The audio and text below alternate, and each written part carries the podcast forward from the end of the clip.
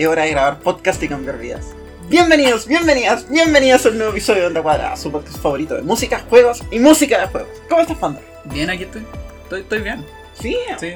estamos bien. Ha sido un, un inicio de Venganza. Bienvenido al futuro, no ha cambiado nada. Por fin empezó el, el 20XX. 20XX. Otra recomendación random de un juego que se llama 20XX, ¿Ya? que es un clon de Mega Man generado proceduralmente. Básicamente el juego es- imagínate un Mega Man randomizer Ya. con los layouts de los niveles randomizados así como Sí. que tienen partes fijas, randomizadas, toda la tontera.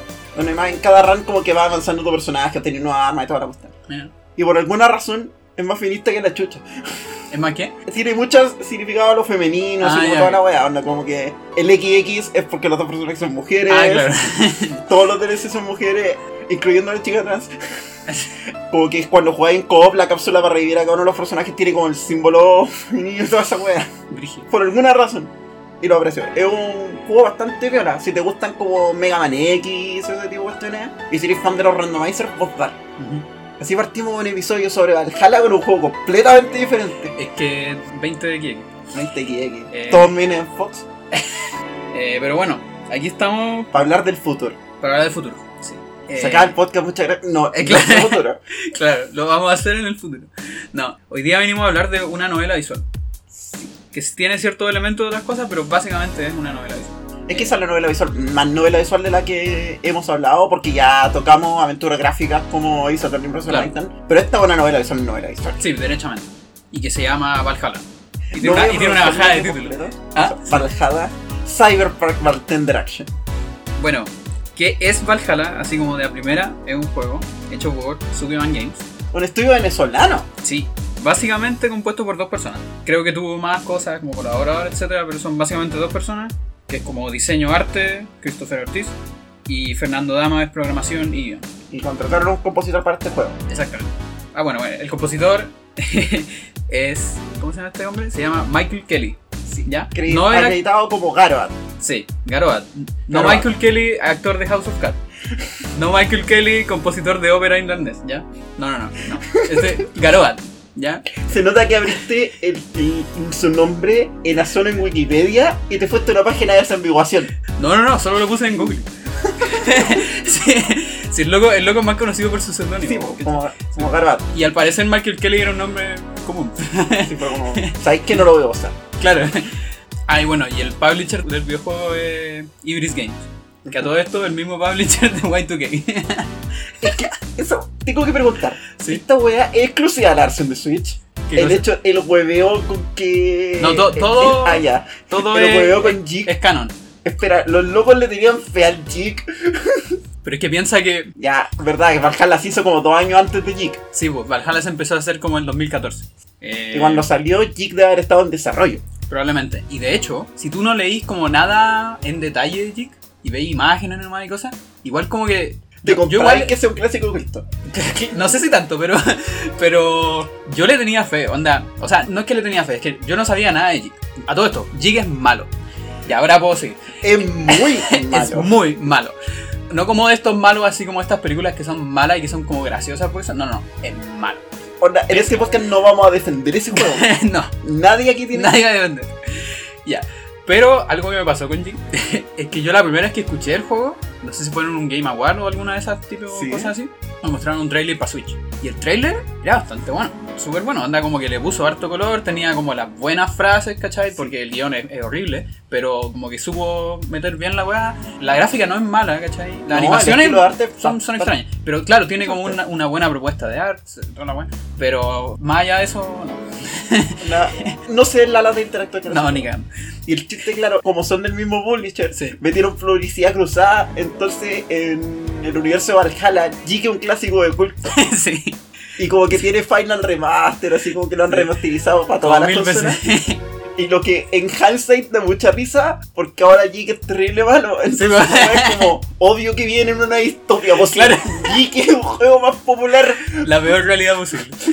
que Darkest Timeline. Sí, pues cacha que. No sé si cachaste en uno de los días de Valhalla. Ya. eh, aparecen dos locas Sí. que están haciendo cosplay. Son Sí, personajes te lo de explican. Sí, pues. Ya, vamos de vuelta. Digamos que es Valhalla. Ya, ya llevamos 5 minutos nerdeando el juego y ni siquiera hemos introducido el juego. Sí. Valhalla va a una novela visual que funciona como un simulador de bartending. Tú tomas el rol de Jill, una chica que trabaja en un bar. Y tu pega es esperar a que venga gente y atenderlos. Claro, básicamente el juego tiene como una interfase en donde tenéis como ingredientes Ajá. y podéis mezclarlo en un mezclador de, de copete, estos Sí. típicos así como de metal. Y bueno, cada ingrediente tiene como su background, por así decirlo. Sí. Hay uno que es como el símil del alcohol, que hace las cosas más, Sí. más alcohólicas, por así decirlo. Hay otro que es como el azúcar, por así Sí. decirlo. Hay otro que es más amargo, etc. Entonces la cuestión es que tenéis un Catálogo de un catálogo, claro, y así los tragos. Y la gente te pide trago, a veces te piden como trago específico, a veces te piden así como, no sé, quiero algo dulce, algo con hielo, ¿cachai? Eh, Claro, y como tenéis cuando como que no se Claro. sienten como a probar algo, o a veces para puro wearte. Claro. Y claro, pues tú como que la única como gran mecánica del juego es como dice la mamá que llega gente, te pide trago y habla contigo. ¿Cachai? Como que gente que se desahoga con, con los bartenders. Mira, para esto me es muy útil que mi pareja haya trabajado por 7 años en pubs. Me dijo muchas cosas que desde su background son muy ciertas de. La primera es que no importa, siempre podéis ver el libro de receta. Ah, ya, claro. Onda, me contaba mucho qué pasa con como los cabros que hacen cocina o bartending que están recién empezando, como que tratan de aprenderse toda la cuestión de memoria. Y la verdad es que no, a los seis meses te das cuenta que nadie te va a apoyar si Claro. vas a mirar el libro con Sí. la receta para acordarte. Entonces esa cuestión de que en el juego siempre tengáis el recetario en cualquier momento, si no te acordáis de cómo hacer una cuestión, vaina veí. Yo creo que no aprendí ninguno. No, o sea, yo. Quizá me aprendí. Claro, o sea, el no, no podía arruinar un Sugar. Es como los huevos revueltos, si no te Sí. sale, no sé qué estáis haciendo acá. Sí. Creo que me aprendí la chela porque te piden muchas chelas. Eh, Y el Hola, Senstar gato. porque es más idiota. el cua- Cuatro en Ah, cada sí, uno. sí, ese, ese también es fácil. Eh, Añejado mezclado. y bueno, o- de hecho el, el juego es como bastante autoconsciente en varias cosas. Por ejemplo Jill varias veces huevea con esto de que la gente tiene esta imagen como del bartender así como poniéndole fuego a los vasos y, Sí. y haciendo dar, dar vuelta a las botellas, etc. Haciendo striptease. Claro, haciendo. Y como que no, ¿cachai? Así, igual que como lo mismo que tú decís, pues, así como no tenéis que aprenderte todo de memoria. No tenéis que eso. Uno, no tenéis que aprenderte toda memoria. Dos, cuando empecé a armar como dinámicas de que la gente se conoce más y toda la tontera, tienden a empezar a compartir mucho, así como demasiado. Claro, sí, Entonces como que se arman esas dinámicas de gente que se conoce y toda la tontera. Aunque a pesar de que, claro, interactúáis caleta con ellos, Google les cariño, no siempre sabéis ni siquiera quiénes son o qué weas Sí, pues. hacen cuando salís de la puerta para afuera. Claro. Y bueno, y lo otro como importante de la mecánica del juego es que funciona en días. Donde empezáis en un cierto día y durante la noche trabajáis en el bar. Sí. Una noche entera y después se acaba el día y pasáis como al departamento de. Es como un lugar como bien cómodo, por así decirlo. Como comfy. Pero este ring chiquitito es como un Sí, estudio que ahí con las rejas. Sí. Es como tu laptop. Una vez alguien me dijo que vivía en el legado de un personaje anime. Y tiene razón. Sí. Y bueno, lo, lo bacán de estar en el depto es que veis como a Jill así como en su pieza, etcétera. Con su gato. Claro, con su gato. Y podéis ver el celu de, de Jill. Y en el celu podéis ver como noticias, eh, foros, cosas así, etc. ah, pues podéis también ir como a una tienda como a comprar como adornos para tu pieza, weón. Ah, sí, eso es lo importante. El juego también tiene una mecánica de que, claro, tú estás trabajando, Sí. por lo tanto te pagan. Te pagan por cada trago que sirves, lo que valga. Te pagan por la calidad de servicio, es decir, si no dejaste la cagada mezclando tu trago, Claro. te pagan mejor si diste los tragos que el cliente quería y ese tipo de cosas. Eso es importante porque Bill tiene que pagar deudas. Aquí es donde hay que empezar a entrar al juego, no al toque. Ya. Algo que Entonces, antes de eso, es que quiero ir a un tema antes de eso. estoy de acuerdo. ya es. ¿Con qué quería? Con el, el primero que llega el juego fuerte, po, E- Everyday's Night. ¡Oh, qué bueno! Así entraba al tiro. Everyday's Night, según yo, representa como todo lo más estándar de Valhalla. Es que esa entrada es demasiado buena. Ese tema es muy potente. Te pone el tiro en el mindset del juego, te muestra Sí. el tiro cómo funciona, te muestra el tiro su propuesta estética, su propuesta sonora. ¡Qué buen tema! Ya, vamos entonces. ¿Alguna sugerencia antes de que entremos al juego? Número uno, este juego es adulto, mucho. Ah, sí, no solo de adulto, sino que también. O sea, creo que lo voy a decir después de la vuelta. Pongamos el tema. Pero igual, no, es que lo digo como content warning, Ah, ya. por está- si acaso. Y número dos, pónganse cómodos, saquen sus snacks, saquen trago. Aquí vinimos a pasarla bien. Por lo tanto, del soundtrack de Valhalla, Second round. Second Round, hay dos lanzamientos del soundtrack. Sí, vamos a hablar de, eso, de todo eso a la vuelta. Second round. Por Garobat, Every Day is Night.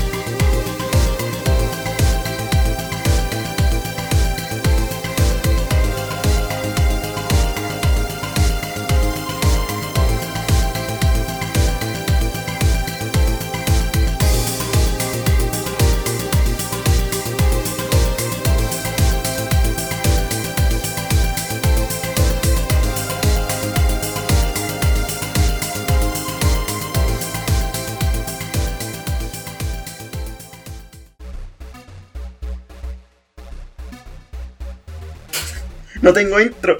Eh, ah, bueno. Eh, Puta. Ya, pues, ¿Cómo no somos capaces de empezar esta cuestión? Que vamos a tener que leer manual otra vez. la cagó. Te voy a tener que mandar a limpiar los baños. Porque los perros dejaron la cagada el fin de semana pasado. Me encanta porque la intro te pone al tiro en, en esta cuestión puede pasar cualquier estupidez. Claro. Incluyendo que hayan entrado unos perros al bar y hayan dejado la cagada. Y que hablan. Y que hablan. Es inteligente. Ah, bueno, antes de seguir, quiero cerrar el disclaimer que dejé abierto antes con dos cosas nomás. Generalmente nosotros recomendamos harto los juegos que tenemos aquí Sí. en el podcast. Yo también recomiendo mucho Valhalla. Yo también. No Pero- es excepción. Sí, pero quiero hacer esta weá al tiro en vez de al final por dos cosas. Una, porque Valhalla, al ser una novela visual, es como muy spoiler dependiente, por así Sí. decirlo. Y como que si ustedes desean como sacarle el máximo provecho a esta como gran novela visual, que es muy buena, a lo mejor no escuchen el podcast todavía, Sí, jueguenlo primero, escúchenlo después. claro, El juego no está largo, yo me lo Sí. terminé como en 10, 15 horas. Sí, pero igual se te puede distender. Pero filo, el tema es que si no le importa tanto, filo, escuchen el podcast y filo. Y otra cosa importante, ese es el número uno. Y número dos, el juego tiene muchos temas sexuales, por así decirlo. Es como muy. como No tiene nada pornográfico. No, cero. Pero trata mucho el tema sexual. Al punto de que, por ejemplo, si eres como el tipo de persona que no le gusta hablar de sexo o que se cohibe cuando todos se ponen a hablar de sexo, lo más probable es que el juego te moleste. O te incomoda. Se incomoda. Onda, eso lo he escuchado mucho, ¿cachai? A mí no me incomoda para nada porque a mí me encanta hablar de sexo. Pero, ¿cachai? A, y si de a mí hecho, tampoco. claro, y si de hecho si te gusta eso, esta weá es para ti, ¿cachai? Como que, Eh, Right up your alley. sí, como que no hay tapujos con la weá, ¿cachai? Sí. Como que eso es una weá. Es un juego sin tapujos, Sí. es un juego muy poco sutil. Sí, muy poco. Y de hecho los developers hablaron harto de eso, porque algo que se le habló desde ciertas partes de la crítica, ponte, era eso. Mucha gente que, que no estaba como en el mismo Mindset. mindset, ¿cachai? Entonces, puta, un poco lo que dijeron ellos era que era un poco entre jugar esto como de la realidad alternativa y cosas, y como de otros tiempos, etcétera, toda esa cuestión. En el fondo, trabajar como en un lugar en donde el tema ya no es tabú, ¿cachai? Y de hecho, eso se ve súper bien en el personaje de Dorothy. Es como, es todo lo que, lo que acabo de decir, ¿cachai? Tengo tanto que decir de Dorothy. ya. Pero sí, yo adhiero los comentarios de Pandora. Recomendamos el juego encarecidamente, pero sí, si una tiene problemas con las novelas visuales y toda la cuestión, puede que les cueste. Y dos, si tienen tabús con ciertos temas, temas sexuales, con temas queer, Claro. igual les va a molestar el juego, Sí. les va a hacer ruido. Así que, fuera de esas dos cosas, recomiendo Valhalla y el juego es muy spoileable, es una novela visual. Así que, si ya lo que les contamos les intrigó, a lo mejor quieren pausar el capítulo. Claro, quizá ya le dieron una gana de jugar, vaya a jugarlo. Vayan a jugar. El podcast no se va a ir a ninguna parte. Sí, Spoiler de Valhalla Cyberpunk Contender Action desde ahora ya. Puta que está bien escrito Dorothy. Sí. Onda, Yo viví con Dorothy. te creo. Puta, Dorothy es una de las regulares del bar. eh, que va. Sí, Bastante, la ves, claro, va- bastante la ves sí. varias veces. Sí, caleta veces. Y Dorothy, bueno, en el universo Valhalla hay como una especie de. No son exactamente androides, porque no son parte humana, sino que son como inteligencias artificiales metidas en robots. Está ahí, el androide es solamente la forma del robot. Un robot Ya. puede ser completamente mecánico, Ajá. pero va a ser considerado un androide siempre cuando tenga forma humana. Ya, perfecto. Entonces son, son Sí, androides. son Ya, androides. bueno, bueno. Ahí, bu- buena. Gracias, Emma, por corregir mi ignorancia. Oye, soy la robot que titular de este De se había olvidado. Entonces, básicamente una, hay androides que se llaman Lilin. Son robots que tienen inteligencia artificial como muy avanzada, así como casi a nivel humano. Y que en, en esta ciudad es como el único lugar del mundo en donde lo insertaron así como parte de la sociedad, ¿cachai? Bueno, es un tema que en Glitch City, que es una ciudad básicamente dominada por una corporación, es decir, Seattle, es un chiste que es como un tema que muchas corporaciones y el gobierno están haciendo como muchos experimentos en ciertos temas. Claro, Algunos son muy malos claro. y el juego se va a encargar de hacerlos saber eso. Pero por otro lado también algunos tienen algunos beneficios. Por ejemplo, el tema de la integración de los Lean. Se habla que la integración de los Lean en la sociedad en otras ciudades es un tema tabú, así como Sí, está prohibido, de toda la tontera. Básicamente son como esclavos en otro lado. Sí. Son máquinas nomás para ellos. Pero aquí es como algo más. Sí, bueno, aquí son básicamente tratados como humanos. Sí, pues tienen derechos y toda la web. Sí. Claro. Y bueno, Dorothy es una Lilin y es una trabajadora sexual. Sí. Y tiene la apariencia de una niña de 13 años. Veo lo que hicieron. De hecho, eso me pegó. Porque fue como cuando caché que era trabajadora sexual y tenía esa vez fue como. ah. Y fue como que le preguntaron en algún momento, ¿los, los de tu modelo siempre se ven así? Fue como, no, podemos optar a dejar el así. Pero estoy pensando, puta, es que no puedo perder la clientela. Claro. Y esa cuestión fue como, Igual es fuerte, ¿cachai? Porque está hablando como de, de weas de afuera, ¿cachai? Yo he vivido con chicas que terminaron trabajando en la calle, así, que terminaron trabajando sexuales, y esa weá es verdad. De repente tenéis que hacer esas cuestiones, hacer cosas que a lo mejor no querías hacer por ti misma, pero que necesitas porque necesitas sobrevivir. Claro. Sobre todo en un mundo así de horrible, de doloroso, que no está tan lejos. Claro, pues eso es lo, una de las weas más choras de Valhalla y bueno, del Cyberpunk en general. Es que te muestra todas estas distopías y etcétera, así como en el futuro, como oscuro y toda la wea. Pero de muchas cosas que resuenan muchísimo en la realidad de ahora, ¿cachai? Y que básicamente son como suburbios y cosas de ese tipo.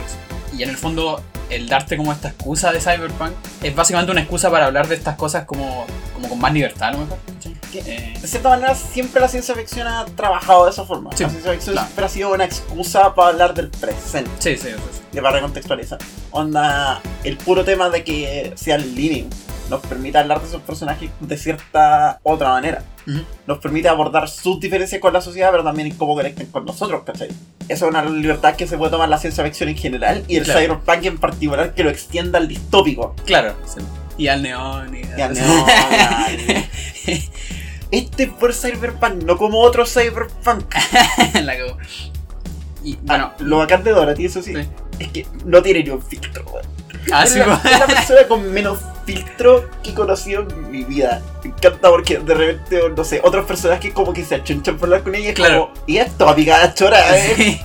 O como que no cachan que lo está hueveando, o cosas Sí, así. O, como- se- o que se le está insinuando dirigido. Oh, qué buena esa escena con Alma. Cuando Alma le empieza a explicar cómo funciona hackeando la mano. Ah, esa es la zorra. O hay, hay otra personaje que es Alma, Alma Armas se llama, que es una, es una hacker, así como Consultora de seguridad. eso, consultora de seguridad, pero por corto es hacker. Y a veces pasa que tenéis dos como clientes al mismo tiempo, Sí. entonces hablan entre ellos mientras hablan contigo también y todo.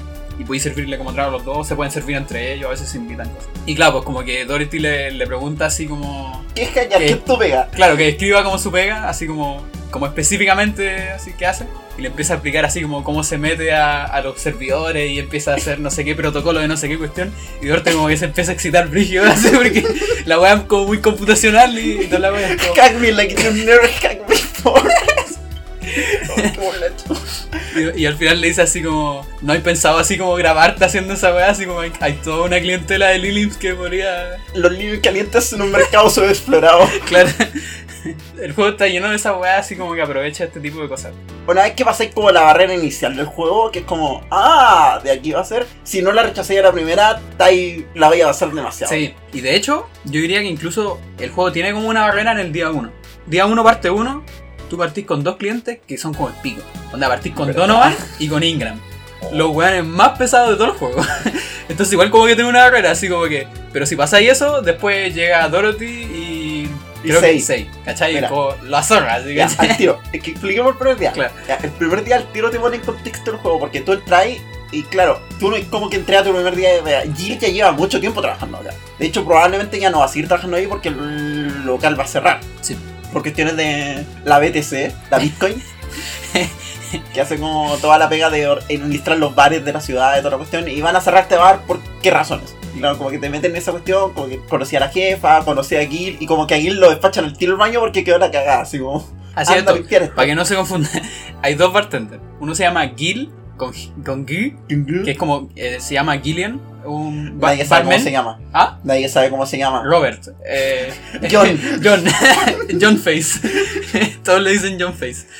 Eh, Fuck, boy. Fatboy. Ese es el mejor nombre. Oye, pero es que a mí no me gusta el nombre, pero Gil, Gil es, es bacán. Te- Tengo un, un lugar suavecito.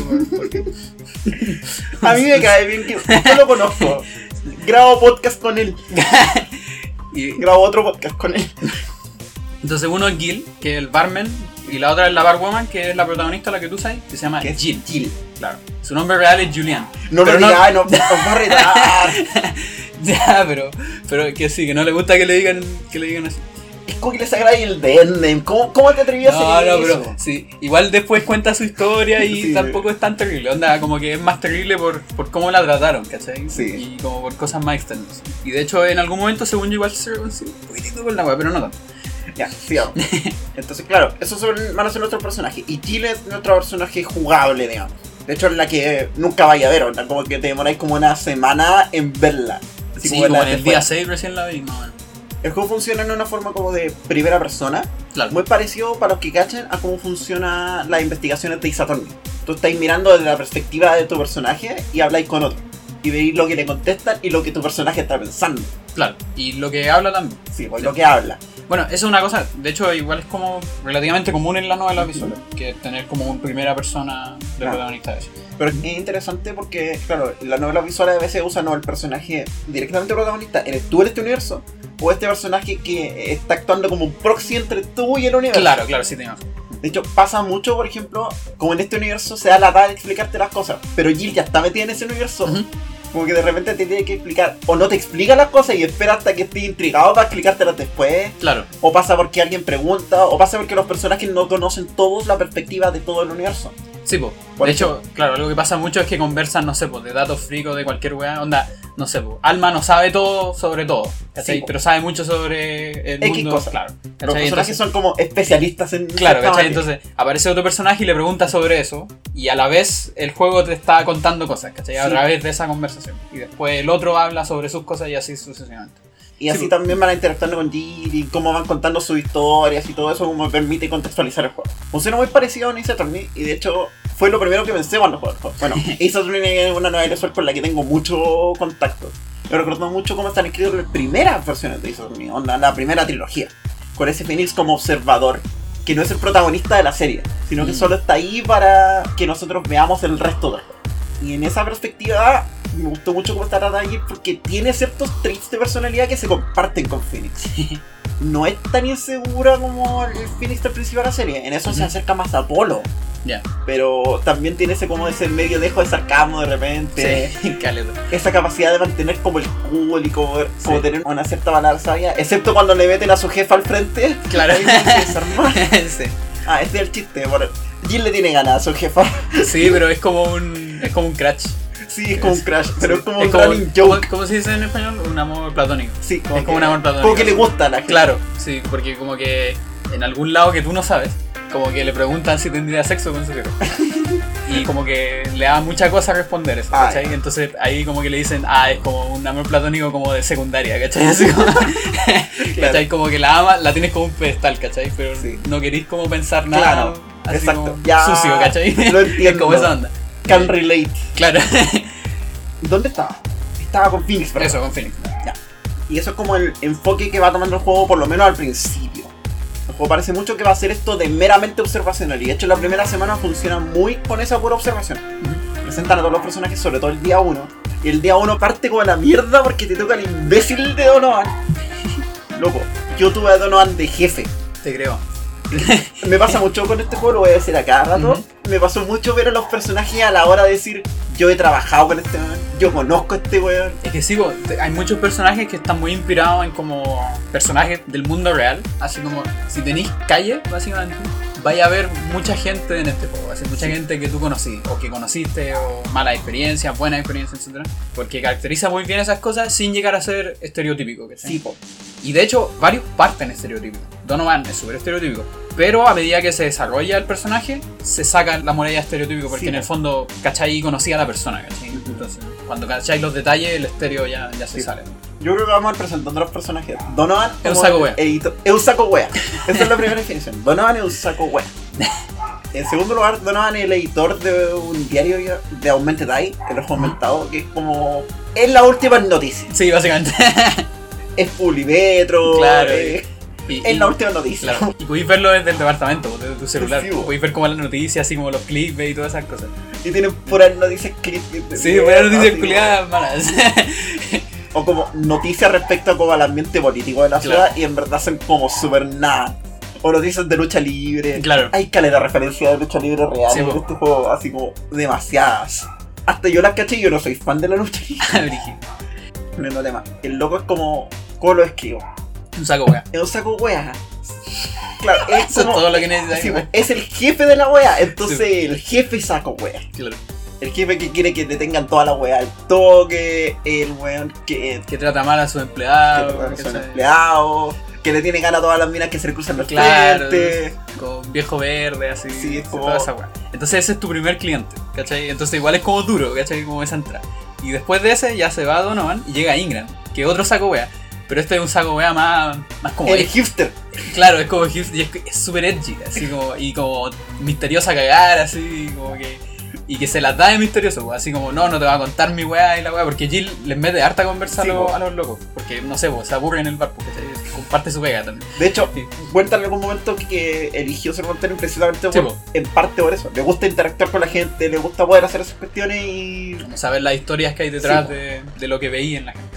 Exacto. Y- Y, llega Iño, Iño y un saco weá, pero es un saco weá diferente a Donovan. Sí, Es po. como el weón que se cree muy culpa al lugar donde está. Claro, Así como yo debería estar tomando en un lugar más decente. claro, así como esta weá huele a meado de perro y weá, así que no es mentira, pero. Y claro, a los dos lo odiáis. Los disfrutáis, pero los Claro. odiáis. Este weón ha sido mi jefe. Este weón- a este weón me ha tocado atenderlo. Claro, o lo he visto, no sé, pues en carrete, así como Sí. un weón medio sobrado, así. Y después Este de eso. cuico culiao que Claro. se metió al carrete Claro, y que está como todo el rato mirando con cara de asco. es- claro, esa. Y después de eso vaya al break. Sí. Y yo iría a un break ahora también, aprovechando y tiramos otro tema. Aprovechemos. Tenemos otro al tiro. Second round. Second round. Ah, bueno, explicación. Ah, damos a la vuelta. Ya. Pongamos. Del soundtrack de Valhalla, Second Round, por Garoad, Umemoto.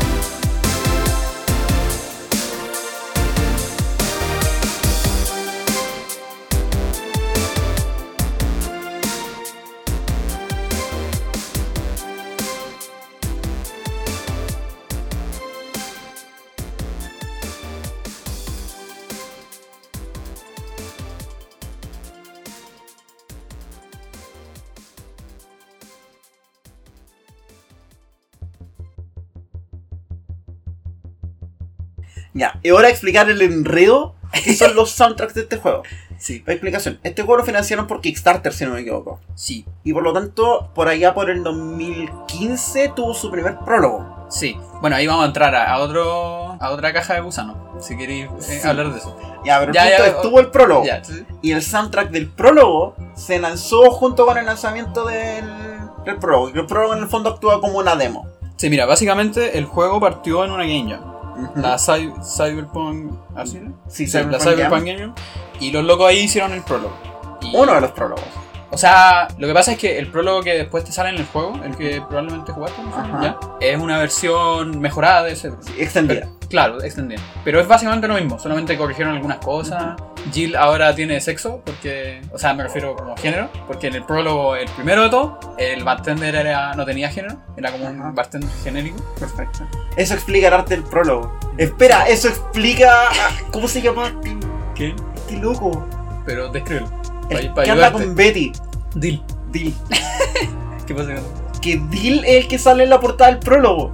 Ah, sí, mucha gente pensaba que, que Dill era, era Gil. claro. Pero sí, sale Betty y Dill. Entonces, eso fue el 2014. Probablemente a principios del 2014. Y después con eso, pero un poco.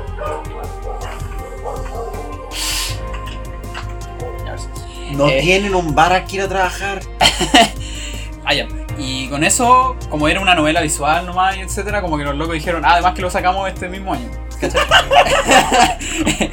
Y no, ¿cachai? Y como que, claro, y como que tuvieron, a mediados de estar haciendo la weá, tuvieron que cambiar el engine, ¿cachai? Pasaron mil cosas y se atrasó caleta.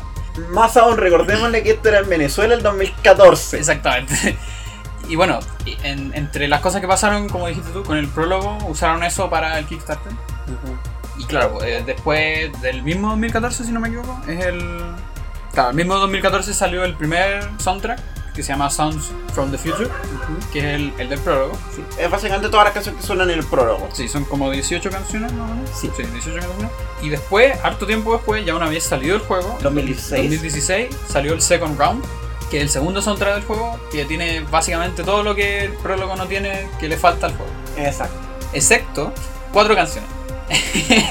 Que están en el juego, pero no están en este soundtrack. Sí. De esas, cuatro. No, espérate. Cinco canciones. Hay cinco canciones que no salen en ninguno de los dos primeros soundtracks. De esas cuatro canciones salen en una cuestión que salió después, que es como los bonus tracks. Ajá. El bonus track collection, que salió en 2017. Y que tiene esos temas. Y aparte también tiene otros temas. Si no me equivoco, la loca se llama Adriana Figueroa, que es una loca que Sí. canta y que a todo esto es oficialmente canon la voz de Kiramiki. ¡Ya!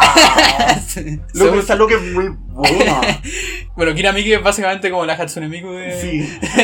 del mundo de Alcalá. Como loco. Sí. Ah, y bueno, y lo último, hay un tema que queda afuera, que no está en ningún soundtrack. Y que yo voy a hacer todo lo posible porque salga en este podcast en algún momento. Pero después, ya, tranquilo. Y claro, ahí en esto era como medio creepypasta con algunas cosas. Sí. Eso es como la historia de los lanzamientos de los soundtracks. Así que cuando hablamos del soundtrack, de lo que estamos hablando es en qué disco está. Claro. Nosotros, probablemente en la descripción de este episodio están los links a cada uno de los soundtracks disponibles. Sí, Porque ahora estamos haciendo el esfuerzo de mostrarles si pueden comprar el soundtrack legalmente, háganlo. claro. Sí, es, baratísimo en, en Bandcamp. Bueno, volviendo al tema. También es importante mencionar que esto de los discos es relevante in-game. Ah, Porque aquí no hemos mencionado cómo la, funciona la música de Valhalla. Valhalla Ah, sí. funciona un poco diferente, de hecho bastante diferente Muy a diferente. cómo funcionan la mayoría de los juegos. Mm. En otras novelas visuales o en otros juegos en general, la música está asociada a momentos específicos. es contextual, casi Es contextual. Sí. Valhalla, salvo excepciones, como el- la música de la pantalla de título o los menús entre que cambiáis de día y, y algunas fanfarres cortas, no usa música contextual. Todos los días, Jill, como parte de su pega de bartender, tiene que poner la música de fondo del bar. Sí. Y por lo tanto tienes un menú de jukebox que te permite elegir qué canciones van a sonar. Del soundtrack que tiene como. De la elección que tiene como 60 al final del juego, eliges 12 hasta 12 que van a sonar todo el rato en loop una detrás de la otra mientras vayas jugando. Claro. Y eso te dura como la mitad del día. En el fondo hasta Sí. tu break. Y ahí en el break te dan la opción de cambiarlas de nuevo y al otro día también, etc. Exacto. Básicamente tú te haces tu soundtrack, si querés, ¿cachai? Sí. Entonces, eso es bien distinto. Onda, eh, como decís tú, debe ser, yo creo que es como entre un 15% y 10% de canciones de, de todos los soundtracks que son netamente con- conceptuales. Y que también se pueden poner en YouTube, eh, todo esto. Sí. Eh, pero aparte de eso, son como netamente conceptuales, pasan en ciertas situaciones. Todo lo demás es libre, como tú queráis. Igual me da risa por una cosa. Número uno, eso hace que ciertas canciones sean comillas diegéticas. Quería volver a usar esta palabra en este y lo lograste. En el sentido de que existen en el universo del juego también. De hecho, cuando acabo de mencionar aquí a Miki, que es una idol básicamente. Sí, una, que, una idol Lilin también, Android. igual. que hace conciertos y como que pasa a tu, a tu local por como medio por accidente. Sí, Y resulta que es una súper buena persona, una de las personas po. más agradables que conocí. como terrible tranqui, así como nos pasa acá, acá. así, como Una loca terrible, persona que humilde. con, que con más derecho tendría de pasarse caca en todo este Claro, universo. de hecho. Es la persona menos pasada de caca en todo el Sí. universo. Y es maravilloso.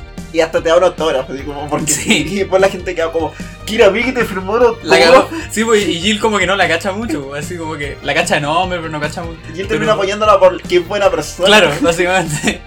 Y claro, como que le regala el single de su último álbum y después lo podía escuchar. Sí, pues, Your Love is a Drag Sí. es uno de los temas que sale en el juego y que es como canónicamente de Kirami. Creo que podéis comprar más temas de Kira Miki por ahí. No sé si China Sparkle sale en el juego.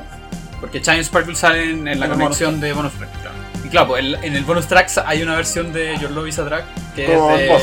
Claro, con voz. Buenísimo. Y eso es, es lo que lo lo- Mándamela. ya. Así que me permite funcionar el juego y eso igual me da mucha risa. Como que recién lo estoy pensando. Mm. Que cuando tú trabajas en un pub, donde usualmente te hacen poner música de fondo a la gente, Ujú. cierta parte de ese proceso como que debe pasar en la vida real. Así como de... Ya, qué weá tengo que poner hoy día. Sí, pues. Y bueno, a ciertos puntos como que se hace como natural, por así decirlo. ¿Cachai? Como música de fondo casi. Sí. Y bueno, Garobat hablaba de eso un poco en una entrevista que yo vi. Todo eso fue adrede, ¿cachai? Onda, los locos de, de Superman Games le dijeron a Garobat así: Mira, esta es como la historia, como la guía General. principal de Jill, ¿cachai? Porque Jill tiene como un arco Sí. de personaje y todo lo cual. Y este es como el background, el setting de todo el mundo, ¿cachai? Haz música con eso. Haz música para eso, ¿cachai? Entonces Ah. el loco como que hizo weas, gen- no quiero decir genéricas, pero como, como genérica en el buen sentido, ¿cachai? No como de aburrido, sino que como de saber identificar cosas, distintos tipos de sentimientos. Así como, Sí, po. Y en el fondo, a lo que va eso es que el desafío de escribir este soundtrack es que tú lo estás escribiendo música para la historia de Valhalla, salvo momentos específicos. Sí. Estás escribiendo música para el universo de Valhalla. Sí. Estás escribiendo música que los personajes de Valhalla probablemente escuchan. Claro, dije. Sí. es que el tema de musicalizar un universo en vez de musicalizar un este es súper complicado. En este podcast nosotros hemos hablado mucho de soundtracks que musicalizan historias. Claro. Pero es difícil musicalizar un mundo. No- No es algo que te salga a la primera. Menos cuando el mundo es. A menos que sea Garobat. Es su primer soundtrack. ¡Me estáis jugando! Bueno, yo, yo no lo podía creer. ¡No! No, no, no, no. No. Es su primer soundtrack y autodidacta. Y empezó como en 2008. Recién nada como a escribir cosas. Una de sus mayores influencias es el compositor de Silent Hill, Akira Yamaoka. Sí, íbamos acá. Y el, el soundtrack tiene mucho de eso. De Silent Hill 2 más que nada. Que son como estas weas más ambientales y más Sí. como, etcétera. Y uno de los eventos que más le jugó como para seguir este camino de como componer para videojuegos, porque él durante mucho tiempo como que tenía como un bichito así, como que le decía así como, podría a lo mejor dedicarme, pero onda me gusta así como en mi tiempo Sí. libre, como la música y me gustan los videojuegos también, ¿cachai? Y en una de esas, así como, como el 2008, le pasó que estaba viendo YouTube. Si no me equivoco, el 2009 salió el Final Fantasy XIII. Sí. Pero ya el 2008 habían trailers y toda la weá. Entonces había un youtuber que inventó un soundtrack para el Final Fantasy 3. ¿cachai? Ajá. Como que imaginó qué canciones podría tener. ¿cachai? Sí. Entonces el loco vio eso y dijo así como, este es un weón X, ¿cachai? Un weón X youtuber, ¿cachai? Sí. Que hace esta weá nomás en su tiempo libre a lo mejor. Y toda la weá así como, yo podría hacer lo mismo, ¿cachai? Onda así como, y de ahí empezó como a meterse más en este tema y toda la weá. Wow. Eso sumado también a una experiencia que tuvo que, como en su depto, arriba de él vivía un loco que hacía rap, ¿cachai? Era como un rapero, pero un rapero así como, como los del metro, pues, ¿cachai? Así como un loco, digamos, no profesional, Sí. ¿cachai? Así como por gusto y toda la weá. Y que, no sé, pues se ponía una base, tenía un estudio piola en su... No era un estudio en el fondo, era su pieza con un compu Sí. y toda la weá. Entonces el loco como viendo eso también, como que se sacó un poco la imagen de este compositor así como con orquesta y dirigiendo Sí. gente y toda la weá. Y es como, yo también puedo hacer esta weá. Y le salió bien. Tengo que ir a repensar mi vida. De eso se trata el. Puta la wea. Ya, volviendo al tema. Intentando recuperar el foco después de esta impresionante revelación, Pandora lo hizo de nuevo. Ya, yo estaba hablando el día 1. Aquí tengo que hablar del día 1 porque, claro, el día 1 es un test de tu paciencia. Si no soportáis a Donovan, vais a creer que todos los personajes son igual, de sacos de wea, Claro. y como que no lo vaya a pasar. sí. Y después te tiran a Ingram y un mapa. Pero tiene esa bajada super bacán después del break. Sí, Que te muestra personajes más, más buenos. Claro. Es que juro tanto, sí. Voy a hablar de 6. Ujú. Voy a nerdear de 6 por muchas razones. 6 es un. ¿cuál es una paca. Es una paca. Se llaman los, White Knights. Es específicamente de la división Valkyria de los One Knights. Sí. Es básicamente una división como de rescate. Sí, onda, su institución podríamos decir que son como los carabineros, si quería decir, Los pacos. pero claro, los pacos, de- perdón. Eh, y Por favor. los pacos culiados. Exacto. ya, ahí sí. Muchas Eh, gracias. Pero su profesión, por así decirlo, lo que hace, se acerca más como entre un enfermero para médico y un bombero. Claro. O un rescatista. Un rescatista, claro, me- mejor dicho. Porque trabajan en todas esas cosas. Que a la cagada en algún lado, et- etcétera. No son los que controlan la manifestación, sino No. que son como los primeros auxilios. En el fondo tú la veís y como que te cuenta todo Sebastián y todo el rato te das cuenta que esta loca se escribe lo que está hablando. Está como súper metida en la web. Y como que Y lo ama su hace trabajo. como, de honestamente, Sí. cariño, así como, a pesar de que ella sabe que está metida en una institución corrupta, también entiende que puta, lo que está haciendo, o por lo menos lo que ella hace, ella de verdad lo quiere. Claro, Aparte es un personaje súper transparente, como que es muy simple, en el sentido de que súper inocente. es muy inocente. es muy inocente. Tiene un diseño mucho más simplificado al resto de los personajes. El primer diseño como muy anime que te encontráis, pelo y ojos del mismo color, con la misma estructura y todo lo que sea. Y te casa el tiro con esa sensación como muy de ternura. Aparte es la primera persona que te dice algo bueno en el bar en todo Claro, el juego. sí, pues, de hecho. Te lo dice por todas las razones equivocadas, Claro. Sí, porque en el capítulo 1 todos te dicen que la weá está pasada meado de perro. Porque se supone que como que el fin de semana pasada hubo como una revuelta de perros en el bar. Detalles, no se preocupen de eso. Entonces De todos te dicen, hablan. claro, de perros que hablan. Entonces todos te dicen que la weá está pasadísima. Y Sei también te lo dice, po. esta weá está pasada a meado de perro. Y Gira así como, puta, otro más que no le gusta. No, me encanta que esté así. ¿cachai? Porque como que le recuerda a weas de su infancia. No, De hecho te lo dice al revés, así. Sí. Me encanta este lugar, es muy, Ah, eso muy sí, acogedor. sí. ¿Por qué? Por el olor a de perro. es que mi mamá era veterinaria. Claro, eso. Me da tanta risa porque es tan simple, va, son cosas. Y te causa el tiro como una sensación de ternura. Entonces es horrible. Mira, yo voy a hablar un poco de dos cosas. Una del diseño como anime. El juego está súper bien inspirado por los 80, anime ochentero, Sí. música como electrónica, como no ochentera como anglo, sino ochentera como japonesa. Sí, y aunque sí tiene todo lo que son como los sintetizadores ochenteros. Sí. Caleta. No la música ochentera, pero sí los No, sintetizadores. pero juega más cercano, voy a tirar el carnet acá, juega más cercano al City Pop, cuando estamos Sí, hablando así sí, como Plastic Love para la gente que Ah, claro, ya, ya, allá, perfecto, Como ya, por ese lado de los 80, más que por el lado que conocemos nosotros. No, sí. Tiene mucho sintetizador, mucho saxofón, Mm. guitarras, un sonido muy único. Y está muy inspirado por aventuras gráficas de la PC 98, que es una consola japonesa. Es un PC en rigor, sí. En Japón que se dio mucho por muchas razones. Número uno, era relativamente barato. Número dos, se podía programar juegos para esa cuestión. Probablemente si usted ha escuchado hablar de una PC 98 antes, es por la existencia de Touhou. Los primeros cinco Touhou se hicieron para PC 98. Y hay Tuju en el, en el Valhalla. ¿Verdad que hay un, hay un shoot 'em en Valhalla? Sí. En Valhalla se supone que hay- una serie que se llama como la modelo guerrera Julian. Me da risa ese wey, como el estilo samurai. Sí, sí. Y bueno, una de las cosas que pasa en el juego es que podéis comprar como una consola con un juego y podéis jugar el juego. ¿cachai? El juego inspirado por esa, Sí. la adaptación videojuego de la serie de televisión. Claro, en un universo cyberpunk. Dentro de un juego. Que un. Nada que ver con todo el juego. así. ¿Puedes speedrunearlo? No. O sea, técnicamente sí. Es que la mayoría es autoscroll, ¿cachai? Pero hay un jefe, ¿cachai? Entonces si lo matáis rápido, no. Es, pero- es Core Attack. Claro. Bueno, hay speedrun de Valhalla en todo caso. Y hay speedrun al achievements. Ahí tenéis que pasar Modern Warfare Julian. al menos una vez para tener el Muy achievement. Ya. Volviendo al tema. Y lo otro que pasa con los juegos es cómo lo jugué yo. Porque creo que cómo lo jugué yo influyó mucho en mi impresión del juego. Yo venía recién saliendo de jugar Guacamole 2 y como que dije, ya, quiero jugar otra cosa. Y es la primera vez que jugaba un juego específicamente para que hiciéramos capítulos del podcast. Bueno, como que ya habíamos hablado de que hay un par de cuestiones, pero me gustaría que lo jugarais antes. Me habían dicho el final. No, spoilers. Ah, el fa- Spoilers. O Valhalla, y era una opción. Y de repente vi Valhalla y fue como, entre los dos, ya Valhalla. Y como que ritualicé un poco el juego. En el sentido de que me preparé para jugarlo, así como que me puse terrible cómodo. Compramos chera, casi todo el tiempo teníamos también algo para comer al lado. Como una novela visual, lo jugué en la versión de Switch, así como en la tele. Podía jugarla así con ese nivel de tranquilidad, echar en la cama con mi pareja al lado. Claro. Y ella lee perfecto inglés y no necesitaba tampoco interactuar con el juego para entender de qué se trataba. No era como, por ejemplo, si me ven jugando, no sé, cualquier otra cosa, donde de cierta forma el nivel de interacción con el gameplay está comunicando de tal manera que perdí mucho si no estoy jugando. En el fondo la experiencia es distinta al espectador Claro. que vea al otro jugar, que también es bacán, yo lo hacía cuando chico, pero es distinta, ¿cachai? En cambio pues. aquí como que en verdad, cuando tú estás jugando también eres el espectador, Sí, por así decirlo. Y el juego te dice al principio eso, ponte Sí, como, es relájate, este juego para pasarlo bien.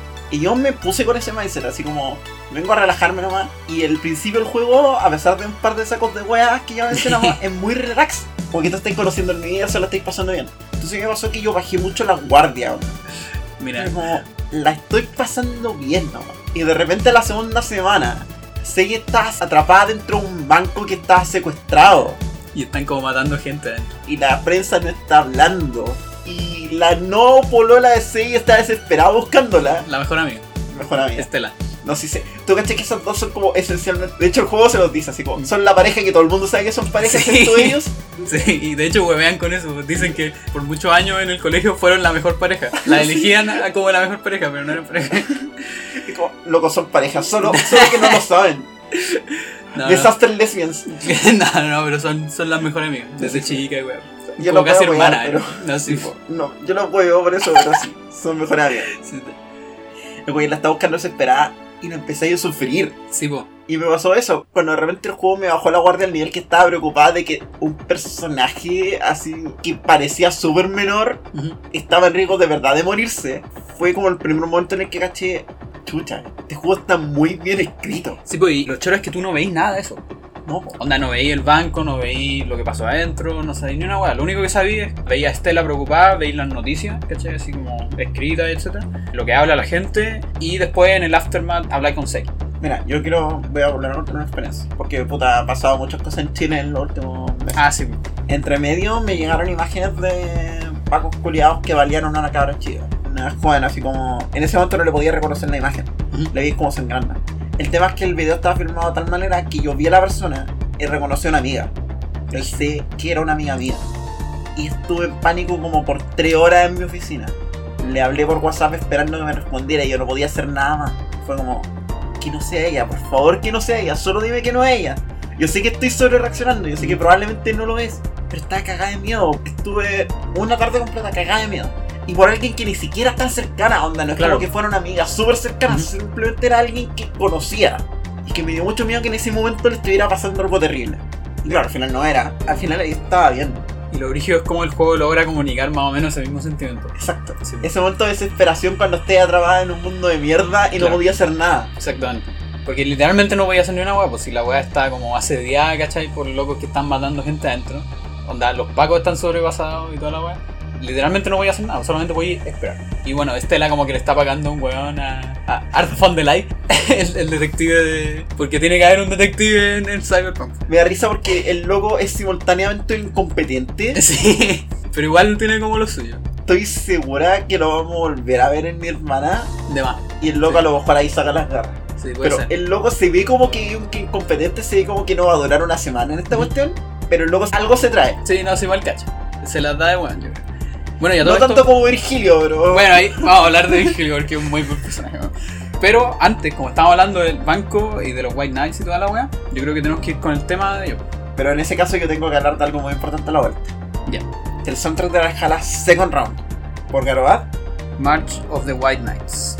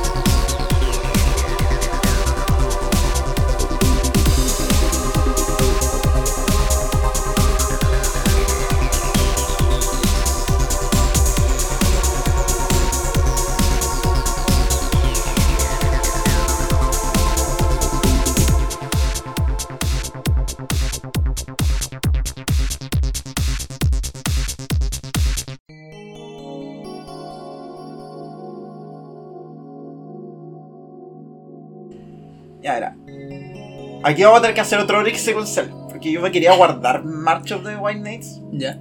Pero a mí me pasó algo muy fuerte con March of the White Knights. Que probablemente fue como el momento del juego cuando caché que este juego de verdad es un imperdible.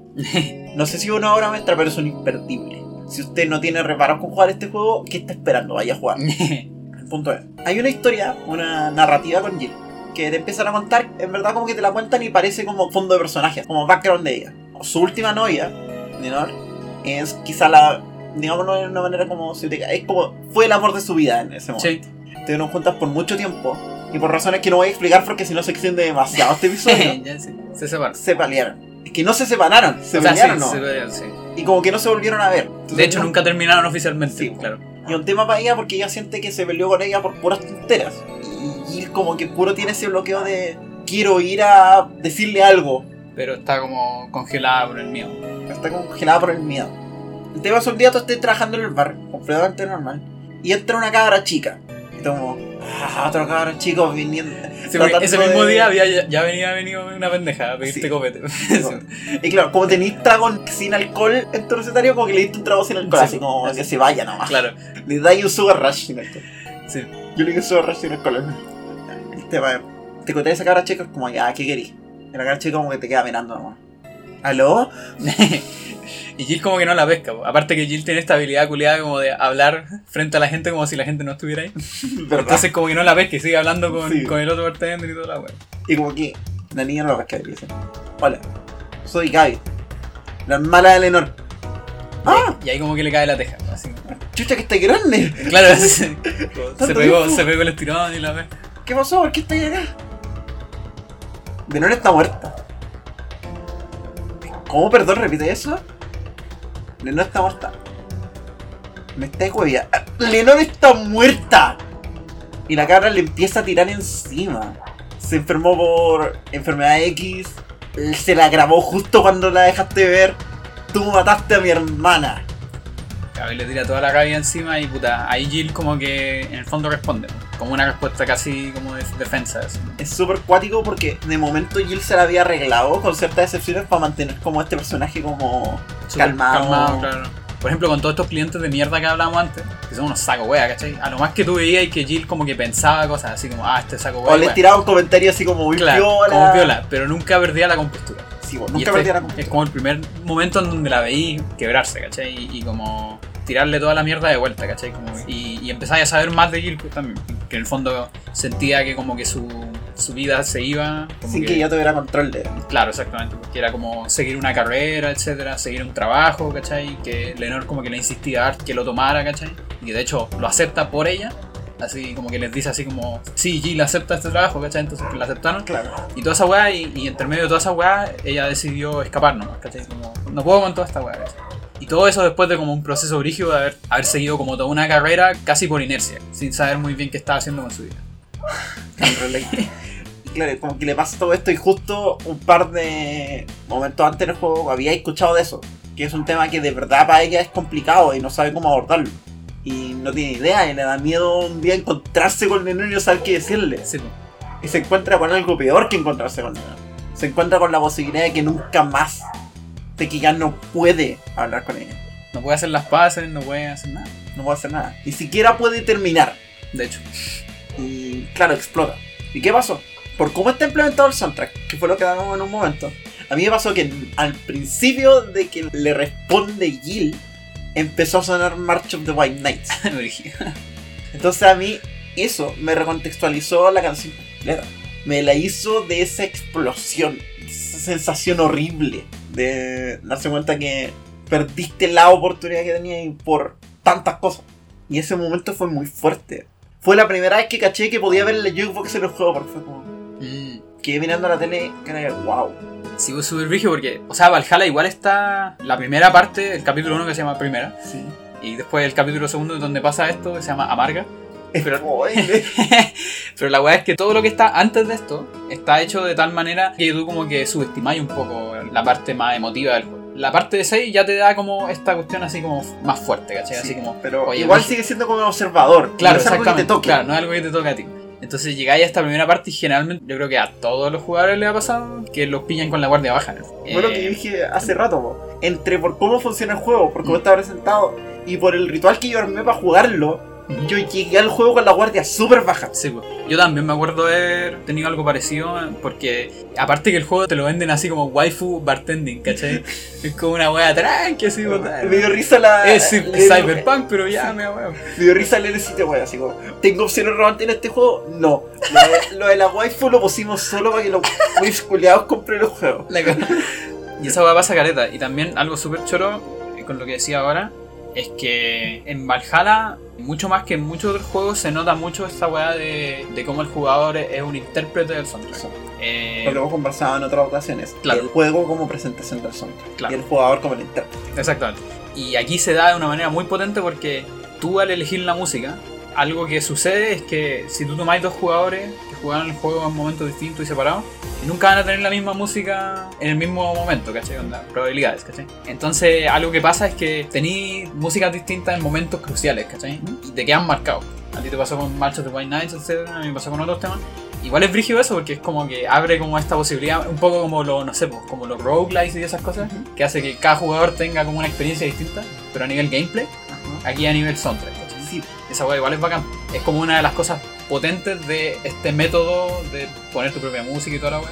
A diferencia del otro método que es toda la música antes. Claro, y de nuevo, si bien esto elimina cierto poder expresivo, Claro. es decir, de poder contextualizar y llevar a jugadores a una narrativa, por otro lado significa que la narrativa que el jugador construyó siempre va a estar en parte para él. Y como el soundtrack es un motor de una narrativa, significa que, claro, para el jugador las experiencias siempre van a estar marcadas por ese soundtrack. Yo no pude volver a escuchar Max One Nights en el contexto del juego. No la volví a poner. ¿Qué dije? Fue como, no podía. Era mucho. Y más encima, esa parte del juego termina contigo explotando, pero Sí. con un montón de cosas sin resolver. Hasta Dorothy la está pasando mal, es como. Después le da la, la crisis solipsística. Le da la crisis existencial a Dorothy, Sei todavía está, quién sabe en parte. Claro. Mucha Y- gente llegó con mucho drama. Sí, po. Y de hecho, después de eso tenéis como varios días en donde Jill está más pesada que la chucha. Y es frigio porque tú eres Jill, po, técnicamente, Sí, po. ¿cachai? Entonces, como, y tenéis que lidiar con toda esa weá, po, y la weá está pesadísima, así, con buenas razones, po, ¿cachai? Como Y antipática, ¿cachai? Y toda la- Casi que trata mal a clientes, ¿cachai? Toda la weá. O sea, está al borde Está al de. borde, sí. Pero asimismo, veis como en el fondo la loca tiene como amistades. ¿cachai? Y, y como la gente como que la valora como persona, porque mucha gente como que la apoya. po. Onda como que sus regulars man y como, ¿qué te pasó? No iría así. Sí. La jefa como que. Ya, yo te acompaño a la casa hoy día. No podía estar sola. La. No va a estar bien si estáis sola. De hecho, en una le paga a Dorothy para que la acompañe una noche. Lily Sofan. Estoy casi segura de que la referencia al meme es intencional. casi segura. A todo esto, este juego está plagado de referencias. Sí, Así, caleta. si ustedes se ponen a buscar, si usted es fan de la lucha libre, hay referencias para usted. Si a usted le gustan los Simpsons, hay referencias para usted. Sí, si le gusta el internet en general, hay muchos memes y cosas. De hecho, en el celu de Jill, cuando podéis verlo en el departamento, hay un blog de Kira Miki, ¿cachai? Que Es como blog de artista, ¿cachai? Está el Augmented Eye, que es diario de las noticias. Y hasta Forchan. Y esta forcha podría ser como Forkun, algo así, si queréis, porque es como, es como el Forchan, pero en, en un universo paralelo, en donde como que lo normal no es hombre, sino que lo normal es mujer, ¿cachai? Entonces, por ejemplo, en una de las weas, como que sale un weón así como, oh, soy un weón. Ay, ¿a quién, ¿a quién le importa? ¿Por qué decir esa weá? Así como, se asume que todos son mujeres acá, así como, estúpido, ¿cachai? Y es como la realidad, es como la otra mala realidad, ¿cachai? Oh, weón, qué weá. Y, y hablan puras weá, ¿cachai? Hablan pero weá. Sí. Putean lanzamientos de juego. Sí. Putean la lucha libre. Hablan de las noticias, así como, para variar no están diciendo nada. claro. Hay un grupo de hackers que se cree el choro. Hasta hablan del bar en un momento. Así como, Ah, sí, po. Ah, no sé, que, que la güera que atiende es una mierda. Claro, así como, dicen así como, no, es tierna y todo, pero es más pesada la weá. Igual es muy plana. no puedo allí. Sí, el, el huevo. Hay, hay huevo para todos lados, así. Caleta. Todo el hueveo. El hueveo sexual los juegos. eh, Sí. puta, no sé. El tema es. Eso es lo cuático del Jala. Porque acabamos de pasar en 10 minutos de hablar de un momento súper cuático y tenso. A Hablar de un momento que de verdad nos provoca risa. El juego balancea muy bien el acto de de repente tener momentos muy muy tensos y de repente tener momentos muy muy relajados. Y yo vengo pensando mucho rato. Esto, no, quizás todavía no. Todavía nos da un poquito más para hablar. Cristo. Sí, Porque ¿no? si no, yo ya no, tengo no, cómo cerrar. Todavía no. Ya, todavía no. Sigamos. Y nos queda este capítulo 3. Entre medio empiezan a pasar. Se llama Pasan- Dulce. Entre medio pasan algunos cambios interesantes mecánicamente. Aquí en otro spoiler del juego. Mencionamos que Jill tenía que pagar sus deudas. Ah, mira. La primera deuda que pagáis no deuda súper chica, donde básicamente la pagáis con un día de pega, que es pagar tu suscripción al aumento de ahí. La segunda la pagáis con. Es más brígida en la cuenta de luz. En la cuenta de luz. Como- El Como 8 lucas. 8 Y lucas. las anteriores eran como 800, ¿cachai? Como 10 veces más. Pero igual como que tenéis suficiente plata para Claro, en ese momento sí, po, sí. Más encima como que todavía está yendo a la tienda y como que van así, ya, no, si alcanzo, alcanzo. Y de repente tenían, tenéis que pagar 10 mil dólares para pagar la renta, O si no te echan del. si no te echan del lado porque lleváis 3 meses sin pagar. Sí. Y ese momento en que- ¿Qué? Nani, la cagó. te van a echar a finales de diciembre. Sí, porque Esto todo es esto pasa. Hay Navidad, mega Navidad y. Y hay uno. Llega Navidad.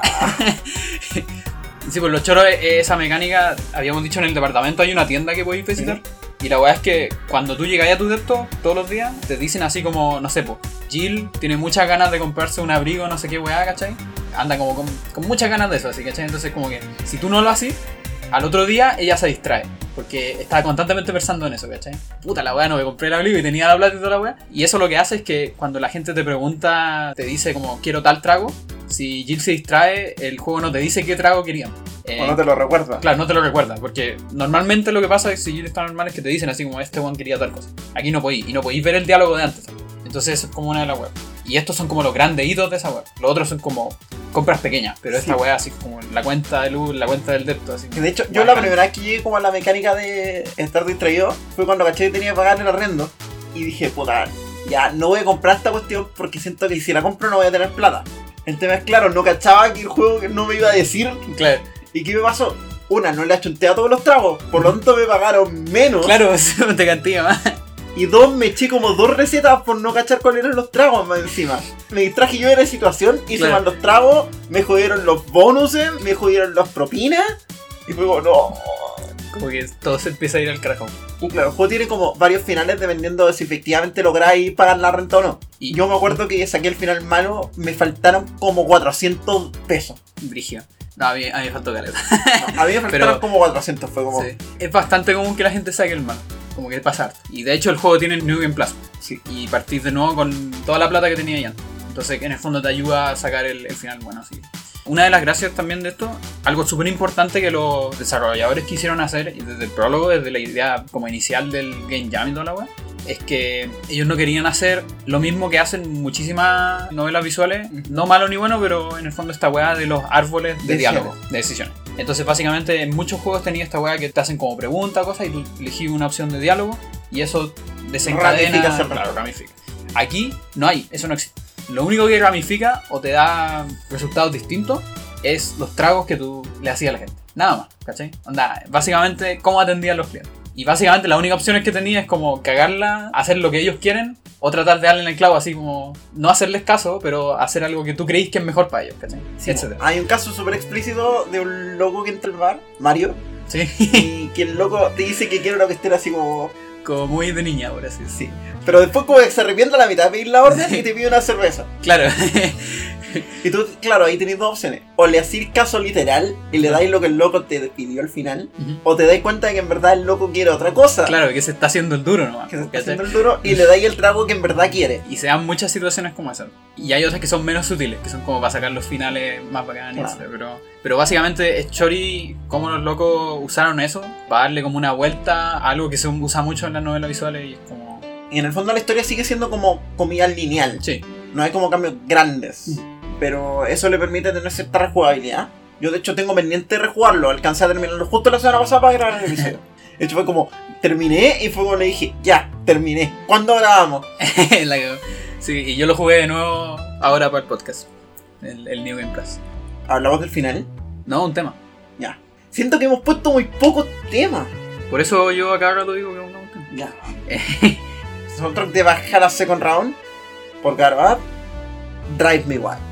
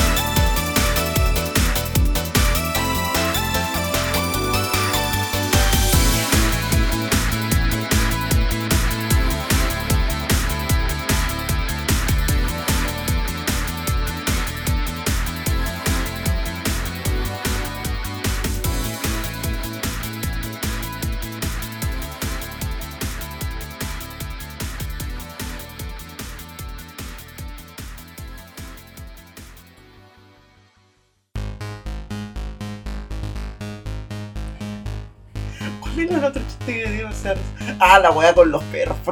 Weón, los perros, qué weá. Me dio demasiada risa cuando el de Virgilio pidió el trago así como. Dame un fedora con una. con perfume y, un- y una cereza adentro. Cualquier referencia a los Simpsons en mera coincidencia. Me da mucha risa además que esa cuestión esté ahí. Me da mucha risa que te lo hagan pedirlo. Y me da mucha risa que lo podáis dar. Y como que se lo dais y el huevón queda con. Espera, ¿qué? Exactamente lo que me pediste. Sí, Virgilio es, es uno de los clientes que llega al bar. Ya, Y es un weón así como muy. ¿Cómo decirlo? Evita lo pasa al agua. Sí, un poquito. De hecho se parece mucho empieza Sí, como sí. muy como si lo fuera. Es como un. Sí. de- es como un crítico de arte, más que decir. Sí. Súper excelso y súper. Snob. Snob, eso, snob, pero a cagar, así a cagar. Es que es de estos típicos weones que te dicen así como, yo entendí la weá y tú no la Yo estoy a otro nivel. Ese tipo Es el tipo de sujeto que si escuchara este podcast no odiaría. probablemente. Así como, ay, pero ¿qué le ven ojos? Claro, así como escrito esa- de manera esa- tan. Esas nimiedades, así Está como. escrito de manera tan poco elegante. Claro, es- y la weá es que, bueno, no sé si tú sabes, pero ese weón está inspirado en un personaje de internet. Como un weón que tiene, es un youtuber y que hace como distintos como sketches y weá. Y una vez hizo un sketch sobre un personaje que se llama Virgilio Herméndez y que era este mismo weón, así como con, con la misma ropa, con la- el, el signo de exclamación en la frente, toda esa weá. Y que era eso, era un crítico de arte, ¿cachai? Es Y- no. Snob y que decía la weá y toda la bellera. Y un, es un sketch que hizo una, una prueba. ¿no? Y los locos como que se inspiraron de eso, ¿cachai? Y hicieron un personaje entero. loco. Y claro, resulta que entre medio te pide ese trago del Fedora con Claro. su- eh, referencia a los Simpsons. Y resulta que lo tenía en tu catálogo. Entonces se lo serví. Y el weón como, ¿qué? Y también es como de los primeros personajes que no te piden weá explícita, sino que te dicen así como, no sé, pues quiero algo grandioso, no sé, pues, bañado en oro, no sé qué, cual- cualquier weá estúpida así. Y tú Quiero algo que- decadente. Claro, algo, claro, exactamente. Y tú tenés que deducir qué quieres, ¿cachai? De hecho, como que Gil lo odia por eso. Así como, Sí, podría pedir los tragos como persona decente. Claro, en una de las veces le llega justo después de la pelea. Entonces, como, definitivamente no te va a soportar, así como, Por y le favor, dice así como, tragos claro. persona decente hoy. pídeme, pídeme, claro. Y el está como enojado, así. Y me da mucha risa porque entramos sin el corte, toda la cuestión, no me acuerdo de qué íbamos a hablar cuando volviera. No, pero da lo mismo. Pero este es un tipo de juego que cuesta mucho reseñar de forma lineal, Sí, que cuesta mucho reseñar el soundtrack. Le recordamos de verdad encarecidamente el soundtrack. Temas como Drive Me igual que son super catchy, que entran con mucha energía y que te hacen como asociar el tiro. al juego. a mí me pasó mucho reescuchando el soundtrack. Que lo escuché sin nombre, y de hecho, como que veía la lista de nombres, era como que no sonaba nada. claro. Pero escuchaba los primeros dos segundos de cualquier tema, era como, hasta Claro, podía cantarlo. Eso, podía tararearlo entero sin saberte Sí. el nombre. Y eso es super power sobre todo para esto, porque incluso significa que como yo nunca me aprendieron el nombre, porque en el momento en el que vi la YouTube podéis cargar la preview, pero yo nunca cargué las previews. No es obvio, para nada. Era como, nunca caché cuáles eran cuáles. Y además lo hice a propósito para no terminar seleccionando favoritos. Ah, claro, igual. Yo me encima lo seguí súper ritual, nunca cambiaba la música durante los breaks, solo la Ya. cambiaba durante los días. Ya, Entonces como que me sabía como mi soundtrack del día, que lo elegí al principio. Y ese tipo de cosas ayudaron caleta a que mi experiencia se sintiera muy mía, ¿no? Pero también a, no sé, apreciar mucho el trabajo que te toma. y ponte, bueno, así como, como hablábamos de Virgilio y la weá. O sea, hablando de los personajes en general, hay una cuestión que decía mucho Garoad en una entrevista que tuvo. No solo él, sino que Garoad y los desarrolladores también, así como Suki Van Game, etc. Una como de las grandes ideas que ellos tenían para el juego era contar las historias de los personajes secundarios. Entiendas así como, por ejemplo, Valhalla es como el lugar en donde tú por fin sabes la historia, no todos los detalles, pero la historia de todos estos personajes culiados que te aparecen en Blade Runner, en todas las películas culiadas de, de Cyberpunk, que son personajes en la zorra y que tú podrías hacer una película entera, pero nunca te cuentan la historia. Ya, entonces este es como el lugar para todo eso. ¿ves? En el fondo, salirse un poco de esta esfera así de las grandes historias de los protagonistas, porque ya hablamos de que Jill básicamente es como una observadora. Si bien, si tiene su gran arco en el juego, Es un arco Eh. que no es importante al universo. eso mismo, ¿cachai? Es- una weá, claro, de hecho, como que. No es como que Jill salve la ciudad de Glitch City, No, ni una, no. no, no, una weá, es como una, una weá banal, súper importante emocionalmente, pero banal igual. Y en el fondo, todos tienen esa misma weá, porque es como historias de vida. Y he hecho esa weá porque siento que es algo que las novelas visuales pueden hacer mejor que los videojuegos no novela visual. Yo tenía este tema también Mm. pensado. Hay juegos que se tratan de cosas grandes. Por ejemplo, cualquier AAA. Los juegos AAA tienden a tratarse de cosas Sí. grandes. mucho lo en la propia Saturni, parte como si fuera la observación del mundo, pero a medida que la saga avanza empieza a volverse sobre su propio universo. Por lo tanto, todo gira en torno a lo que esté pasando con los personajes centrales y cómo lo que suceda con ellos es su propio universo. Que eso es una perspectiva súper válida. Sí, sí.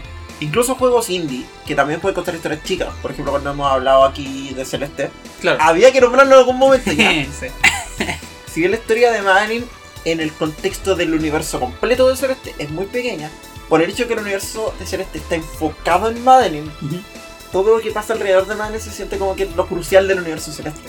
El universo de Madeline no gira en torno a Madeline, pero la narrativa de Celeste gira en torno a Madeline. Claro. Y por lo tanto eso es lo que tiene foco, eso es lo que es grande. En el universo de Valhalla, en el- la narrativa de Valhalla, a ti te queda súper claro que lo que está haciendo Jill, que toda tu pega, que todos tus personajes son piezas chicas.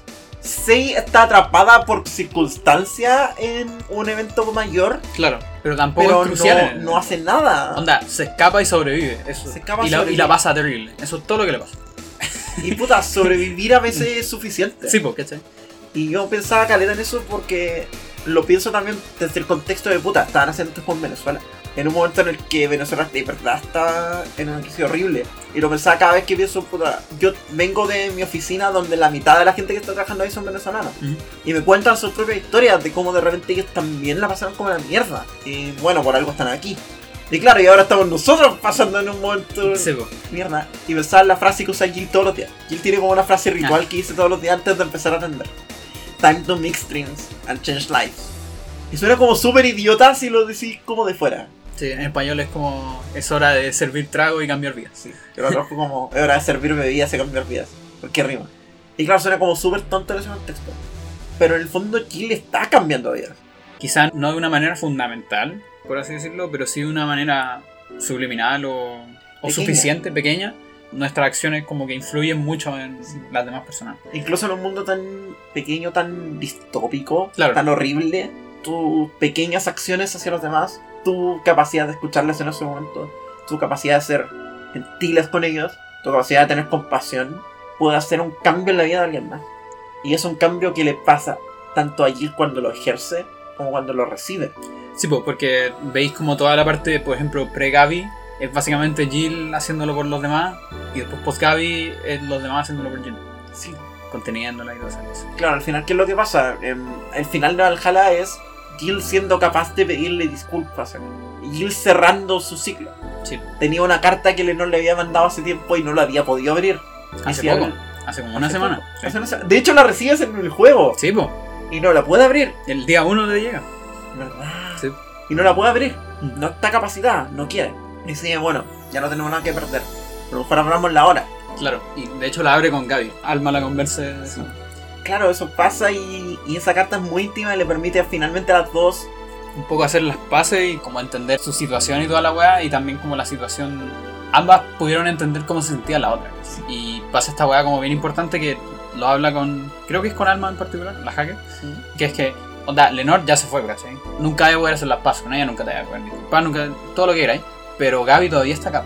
Todavía puedo disculparme Claro. con ella. Y tú también todavía estás acá. po. Entonces, en el fondo, no es como que no tengáis nada que perder o que lo perdiste todo, toda la weá, sino que hay cosas que hacer. po. Y tú decías así como, no quiero vivir esta weá nunca más de toda la weá, enfrenta la weá entonces. Y al final Jill lo logra con el apoyo de todos, casi que la empujan así, Dana y toda la weá. Le cuesta caleta. Le cuesta caleta, pues, sí. Finalmente como que logra enfrentar esa weá y... Y logra seguir adelante. Claro. Gaby también a todo esto es una pendeja, pero es como súper seca y como súper adulta para sus cosas. Sí. Y Madura, por madura eso. Y logra como entender como la parada de Jill, porque le explica como todo el Sí. deseo que tuvo, ¿cachai? Como con su vida que veía que se le iba entre las manos, ¿cachai? Y finalmente como que logra salir adelante. A mí me gusta Y- mucho, claro. El final del juego es las dos diciendo, ¿sabes que Podemos hacer algo juntas, ¿no? Sí. O sea, te quedaste. Me acaba de decir que debería cuidar. Claro, a todo esto cuando por lian ellas dos, como pasaban juntas, Gaby era básicamente la hermana también de Jill, Sí. ¿cachai? Entonces, en el fondo seguían bien, como esta situación culiada nomás que pasó. Eso logra que la suenen. Y claro, como que el final del juego me encanta que en la pantalla de título ahora están los dos. Sí, esa weá es muy bacán, porque claro, pues la pantalla de título es como de las pocas partes que está animada, po. y Sí. aparece como Jill como con el viento y toda la weá, y claro, cuando lo pasáis aparece con Gaby al lado, es, es muy bonito. Y eso es muy importante y es muy chico a la vez. Eso en el macrocosmos del mundo de Valhalla, el macrocosmos de Glitch City, que es a su vez un microcosmos de un universo más Claro. grande. Es nada, Es nada. pero significa tanto para alguien. ¿Cuánto a veces podemos hacer con muchas cosas chicas? Hemos hablado aquí de la capacidad de luchar, de hacer cambio. Y de repente, claro, queremos hacer cambio grande. Y el cambio grande es agotador. Nos puede desarmar. Puede ser que de verdad estemos en una situación donde no tenemos poder. Claro. Y si bien el cambio grande sigue siendo importante, y el cambio grande es como vamos a lograr efectivamente tener lugares mejores, de repente el cambio pequeño, de persona a persona, puede ser igual de poderoso, puede ser igual de significativo. De verdad puede ser que con solo la capacidad de escuchar a alguien, de estar ahí, de estar en el momento correcto, esté cambiando vidas. Y ese mensaje del juego yo lo encuentro súper poderoso, sobre todo en momentos como este. No, nada. Sí. Fue un contraste súper fuerte para mí, puta que lo aprecio. Sí, no, aparte que a mí me resonó caleta con el, todo el tema de la adultez en el fondo. Pues a todo esto, ahora yo tengo la edad de Jill. Sí, yo también. me acabo de dar cuenta. Eh, Canónicamente. claro, canónicamente. Y en el fondo son muchas weas que pasan, pues, ¿cachai? Como ver que la vida se te va entre las manos y toda la wea, así que está ahí como en automático, ¿cachai? que estés apenas con tus deudas. Claro, muchas veces que no, no te detenía a pensar así como cosas de futuro, etc. Que te das cuenta que llegaste a donde estás ahí, no necesariamente porque querías, sino porque segui- circunstancias. Claro. Se te arrancó. Y todo eso mezclado con las vidas de los demás personajes. Si no te resuena el de Jill, te va a resonar otro personaje, ¿cachai? Y todo lo que hablan, etc.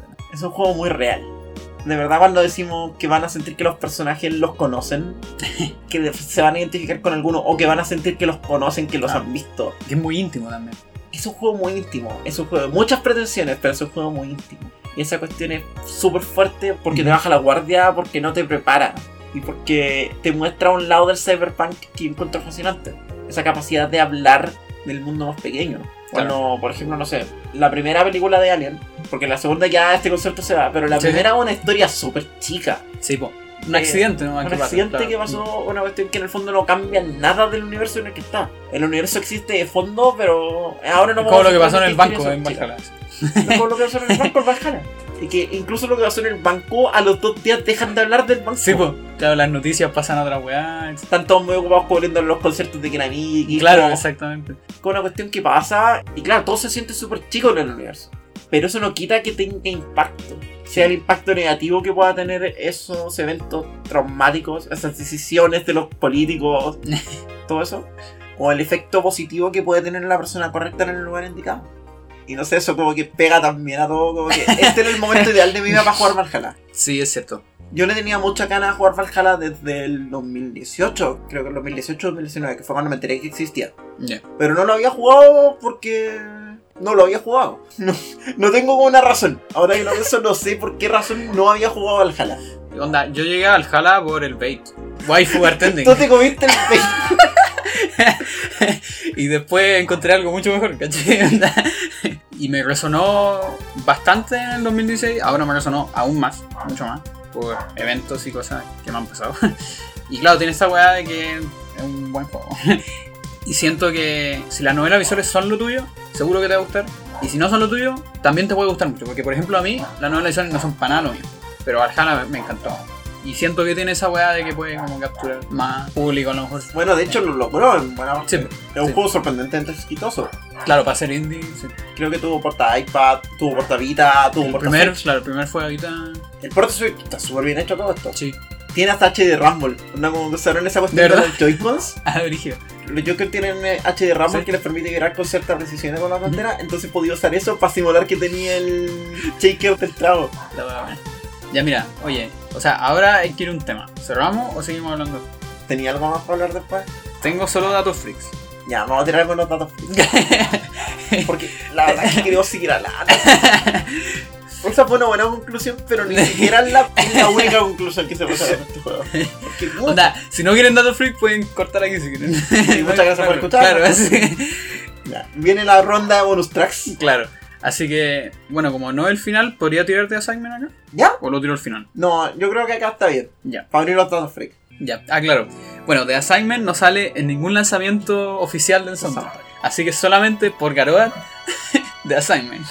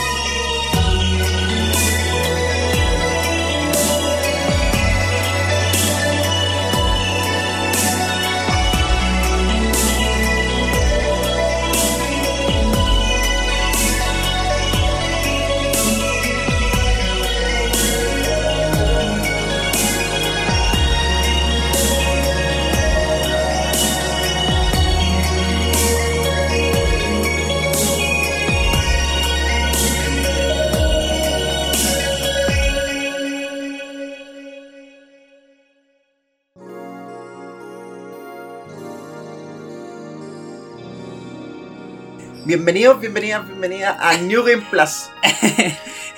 la sección bonus del podcast de Valhalla. La cagó. Nos vamos a alargar un ratito. Yo tengo algunos datos freaks que a lo mejor pueden ser interesantes. Pandora es claramente la persona que ha investigado aquí. Bueno, primero que todo, el Pokémon favorito de, Garuad, el mismo, es mi mismo Pokémon favorito, es Kautox. Buen Pokémon Eso es favorito. lo, lo más importante.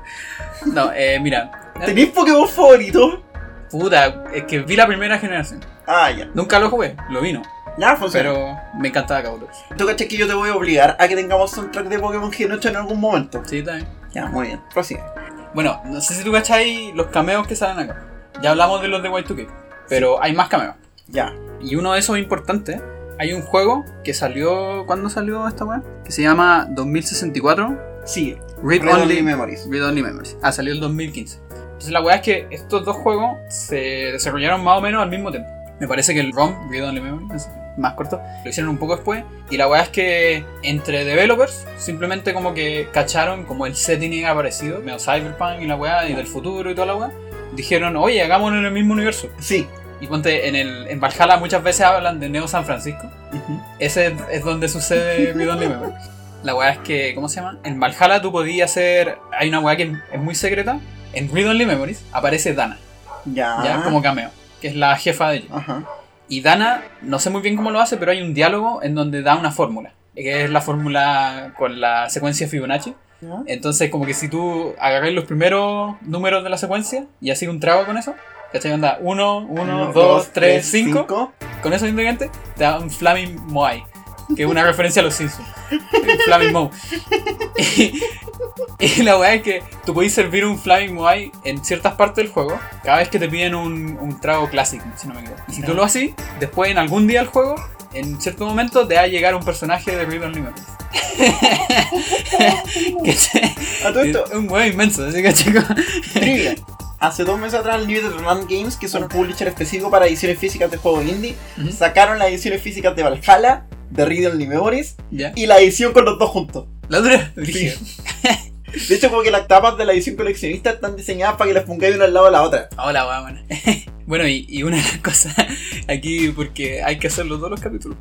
No, no me voy a creer quién es el compositor de Read Only Memory. No, no es Lina Ray, no, es- Ah, no, no, no, no, no, pero es Tumelo, Buena. el que hizo el 5B. Sí, o sea que es buena el 5. Es bacán. Bueno, como esa era la parte 1 de la mención obligatoria de Lina Rey en este episodio, vamos con la parte 2 de la mención obligatoria de Lina Rey en este episodio. El soundtrack de Valhalla Second Round y la edición completa, creo, Se llama el Complete. Sound Collection. el Complete Sound Collection, tuvieron lanzamientos físicos durante el año pasado, si no me equivoco. No me acuerdo si el año pasado o el 2018. Son como 3 o 4 sí. Sí, con arte por la artista Hack, que es muy buena todo esto. No Creo sé. que trabaja en diseño en otras partes entre eso y dibujando porno. Yo sé que Claro, por eso. sí. Y de basada en la pareja de Lina. Sí, puede pasar. Sí. De hecho, en el Complete Sound Collection aparecen temas que no aparecen en los otros tres son Wow. Pero aún así no sale de Assignment, que es la que puse delante. Pero sí, es, es bacán. Onda, yo igual pensaba quizá comprarlo porque es bonito. Y tiene como harta arte y hartas cuestiones así sobre el juego. Yo estoy muy fan de tener ediciones físicas últimamente. La última que compré llegó hace un- una semana a la casa, la edición física de Kero Blaster. Ya. Y está preciosa. Tiene, para que tengan una idea, tiene scans del diseño de niveles de los primeros 4 o 5 niveles del juego con las notas originales en japonés de Daisuke Maya. es la primera vez que vemos concept art oficial de cosas de. Story, el desarrollo de Cube Story está súper mal documentado. Ya. Existen varias betas, pero la mayoría se perdieron. Ha sido súper difícil encontrar las betas de Cube Story. Que aparte tiene como mil versiones. Como, como Sí. peludo. Ha sido difícil encontrarlas. Sabemos que básicamente Ikachan nació como una beta para el engine de Cube Story, pero fuera de eso no sabemos mucho. Entonces, por primera vez tenemos información concreta sobre el proceso de desarrollo de Pixel. Además salió una entrevista hace poco, entonces como que el logo está como... Aprovechemos de hablar... Muchos dicen, y ahora lo entiendo por qué, que quiero Blaster es la historia de Pixel trabajando con Nicales. Sí, y el último dato que es chiquitito nomás. Garoad, bueno, llegó a Sukeban Games porque los locos tenían un log, un devlog, en una cuestión que se llama IndieDB, que es como una página donde mucha gente sube sus cuestiones. Y llegó porque cachó que necesitaban un compositor. Entonces le ofreció y la web. Y los locos, los desarrolladores como que le dijeron así como, weón, llevamos como años siguiéndote en YouTube, así por favor trabaja para nosotros. Así como, porque luego tenía un canal en YouTube y subió a su canal, ¿no? Porque, porque efectivamente Valhalla es su primer juego, pues, antes no, Sí, pues. no había compuesto para juego. No le creo, ¿verdad? Ya, Y yo tengo una pregunta, necesito que me respondan y que este es el buen momento para que alguien me responda. Ya. ¿Quién es Ana? ¿Quién es Chucha? Ya, mira, tengo dos respuestas para eso. Mira, aquí es cuando en verdad vamos a terminar siendo Valhalla parte 2, episodio de hora y media, No, no, solo con los de Ana. O sea, no, mira, lo que pasa es que es muy difícil hablar de Dana sin spoilearte todo, ¿cachai? Entonces como que necesito saber si preferí esperar a cuando lo jugué en New Game Plus y saber más cosas. Porque igual es chori, ¿cachai? No es nada No, sí sé, que termine el mundo. no sí sé, me imagino que menos de lo que yo creo que es. Sí, demás. Pero yo quiero saber, tengo mucha curiosidad. No sé si esa curiosidad justifica rejugar el juego. No al tiro, según yo. Igual si lo jugáis eventualmente por los finales, porque los finales son bacanes, son muy bacanes. Ya, Onda- dime quién o sea- cuéntame, cuéntame nomás. Puta, Ana Grime es la hermana de Rebecca Grime. ¿Sabes quién es Rebecca Grime? No. Becky. No Betty, Becky, ¿no? ¿No te suena? Es Dorothy. Dorothy Hayes no es su nombre real. Lo dice en una parte del juego. Dice que su nombre real es Rebecca Grime por cuando habla de su guardiana, que es como la mamá, básicamente. Ya. Eso, eso. Oh, wow. No, hay más, hay mucho más, pero que no sé cuánto querés saber. No sé cuánto que te perfecto. cuente. No, con eso estoy feliz. ¿Sabes por qué? ¿Por qué? Porque desarma todo lo que yo he pensado de, de Ana. ¿De Por lo tanto, ahora tengo el incentivo para volver a jugarlo. Ya. No creo que lo toque durante febrero. Ujú. Onda, mira, el spoiler que te puedo dar es que no tiene nada que ver con Leonor. No, sí, yo me imaginaba que no tenía nada Ya, que ver con perfecto. Es que hay una weá que pasó como en el fanbase de Valhalla que mucha gente como que trata de hacer conexiones con esa weá. Y en verdad no, porque Ana se le aparece a, a Jill incluso antes de que Leonor muera. No, no hace sentido. No, para mí no tenía sentido que por eso. Después te voy a explicar por interno cuáles eran mis rollos. Pero ya ahora voy a llegar a jugarlo más. Sí. O no me contaste lo suficiente. Claro, para eso, para dejarte con Para curiosidad. dejarme bueno. Y si ustedes quieren saber quién es Ana, jueguen Valhalla. A Valhalla. Lo van a saber en los primeros 5 minutos. no me refiero al, al nivel al que quiere saber la Emma, pero van a saber como por qué estamos hablando de ella. van a porque Es un personaje muy misterioso de Valhalla. Les vamos a dejar ese bait ahí. es el creepypasta. Claro, el creepypasta básicamente. El personaje prohibido de Valhalla. Veo a cierto youtuber argentino de zona nacional. La cagó. Así que eso, dejamos el bicho ahí para que le algo. En notas finales. Amo a Jill. Tenía que decirlo. Luego todos los personajes de estos juegos son Sí, queridos. verdad, sí. Hasta los sacos de weá son Sí, es cierto. Luego, Donovan que no tiene ningún perdón de Dios por andar acosando a Kira Miki, weón. Hasta ese weón no lo puedo odiar. No, yo igual lo odio. Sea, lo A, odio. a Ingram lo pero- pasó mal. Pero disfruto odiarlo, ¿cachai? Porque siento que a Ingram le han pasado más cosas, ¿cachai? Sí, no, yo siento que Ingram tiene un pasado oscuro. Es que eso, ¿cachai? Y Virgilio, cuando jugué en No, yo sé que Virgilio, yo sé lo que pasó con Virgilio. Ah, ya me algo, Ah, ya, perfecto. Es un gran personaje. pero no me ha dicho por qué. Ya, perfecto. Este es el tipo de juego donde si te gustó la primera vez, vaya a volver. Claro. Solo para saber todas esas historias chicas, todo eso que tienes de personaje, porque le escribí. Y tú sabes que no vaya a volver a verlo. Claro. Y está bien.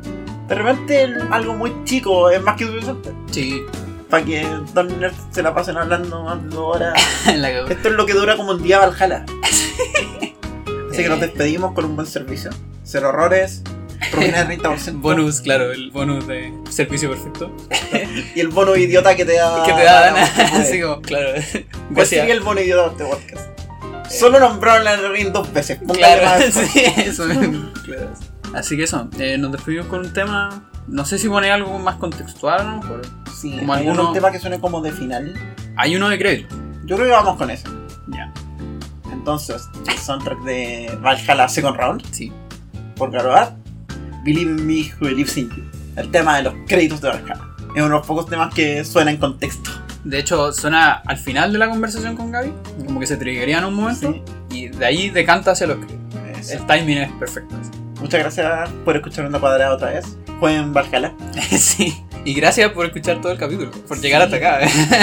Nuevo récord de duración. este Parece que sí. Mira, en verdad, esto anda como por la duración bruta que tuvo el, el episodio de Arran Legacy. ah, sí, pues. Así que en volada entre los cortes para que más cortos no. Yo creo que puedo dejarlo ahora, ahí tengo que ver. Sí, hay, hay Igual creo que no nos hemos superado. Creo que el más largo sigue siendo el Kid. ¿El Kid 2? Como que si sumáis los dos, no sé, en verdad. O sea, si sumáis los dos, el de Ocarina es más largo. ¿Verdad? Cuando se nos quedó la mitad. No, yo creo que si sumáis por eso el de Celeste es más largo. Ya, está, habría que. No, habría pero que como dijo números. alguien, eso no cuenta. Hablan de Celeste cada medio episodio. Claro, tendría que contar todos los capítulos. Ya. Muchas gracias por escuchar una cuadrada. Bienvenido a Onda Cuadrada 2020. Seguimos andando. Sí. Habíamos estado en pausa haciendo cosas, pero ahora vamos a volver a la programación regular. Que se llama. Yo soy Pandora. Y nos vemos en otro episodio. Muchas gracias por venir. Vuelvan pronto. Chao, chao. Chao.